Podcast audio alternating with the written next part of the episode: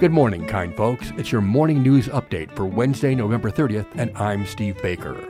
Storm of the week and word of the year, but first, regional weather. Nevada City, Grass Valley today, mostly sunny, high near 50. Tonight, 50% chance of up to a half an inch of rain after 10 p.m., low 37. Tomorrow, rain, high 42, breezy and possible gusts as high as 36 miles per hour, 1 to 2 inches of precipitation possible. Sacramento, today, sunny, high near 59. Tonight, 50% chance of rain, low 45. Thursday, rain mainly before 4 p.m., high 51. Truckee Tahoe, today, mostly sunny, high near 41. Tonight, snow likely mainly after 5 a.m. Tomorrow, snow could be heavy at times, 4 to 8 inches possible, up to 5 inches more Thursday night. Placerville today, generally sunny, high 52. Tonight, cloudy with a 100% chance of rain. Angels Camp, mostly sunny, high 57. This from YubaNet. Winter storm Wednesday night into Friday morning will bring rain, heavy mountain snow, gusty winds, and mountain travel impacts.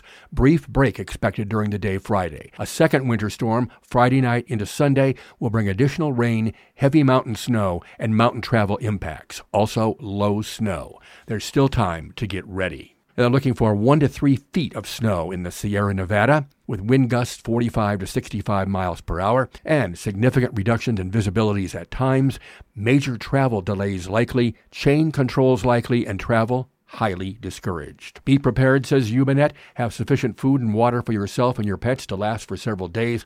Please bring your pets inside. Pick up any prescription medication you may need before the storm hits. Charge your electronic devices and check your flashlight and radio batteries. Have repair supplies available. Secure any outdoor furniture. Breezy winds are likely with this storm. Be aware of changing conditions and monitor your local media for weather alerts and updates. If you are using firewood as a primary or backup backup heat source, make sure you have sufficient dry, seasoned wood available and gas up your vehicle. As for sandbags, they're available throughout locations in the foothills. Bring your own shovel. Sand and bags are provided for free. In Nevada County, you can find them next to Nevada County Warehouse on the corner of Highway 49 and East Broad Street in Nevada City, Penn Valley Fire Protection District on Spenceville Road in Penn Valley, North San Juan Community Hall on Reservoir Street in North San Juan, and Higgins Fire Station located on Combie Road. And some safety tips from PG&E: stay away from downed power lines. Treat all downed power lines as if they are energized and extremely dangerous. Keep yourself and others well away from them and immediately call 911. Then notify PG&E's 24-hour emergency and customer service line. And candles pose a fire risk. Avoid using them during a power outage. If you must use candles, keep them away from drapes, lamp shades, and small children. Do not leave candles unattended.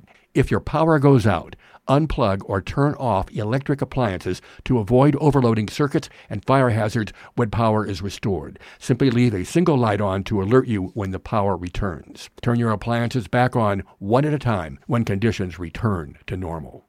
And here's this from the Associated Press Gaslighting, behavior that's mind manipulating, grossly misleading, downright deceitful, is Merriam Webster's word of the year. Lookups for the word on merriam-webster.com increased 1,740% in 2022 over the year before. But something else happened. There wasn't a single event that drove significant spikes in curiosity as it usually goes with the chosen word of the year. The gaslighting was pervasive. It's a word that has risen so quickly in the English language, and especially in the last four years, that it actually came as a surprise to me and to many of us, says Peter Sokolowski, Merriam-Webster's editor at large, in an exclusive interview with the Associated Press ahead of this week's unveiling. It was a word looked up frequently every single day of the year, he says. There were deep fakes and the dark web. There were deep states and fake news. And there was a whole lot of trolling. Merriam Webster's top definition for gaslighting is the psychological manipulation of a person,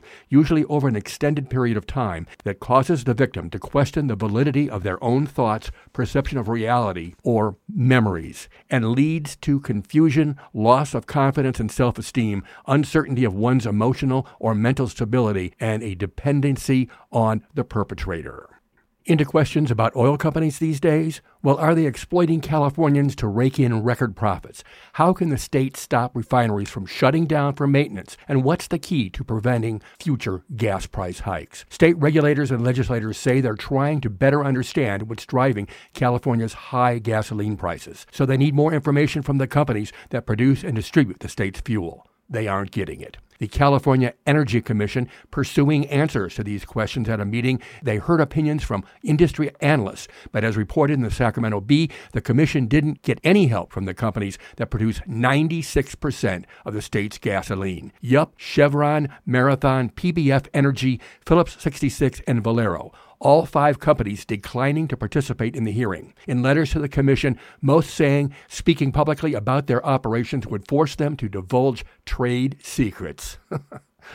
PBF Energy added that it did not participate because Governor Newsom had politicized the issue and released misleading information on its earnings.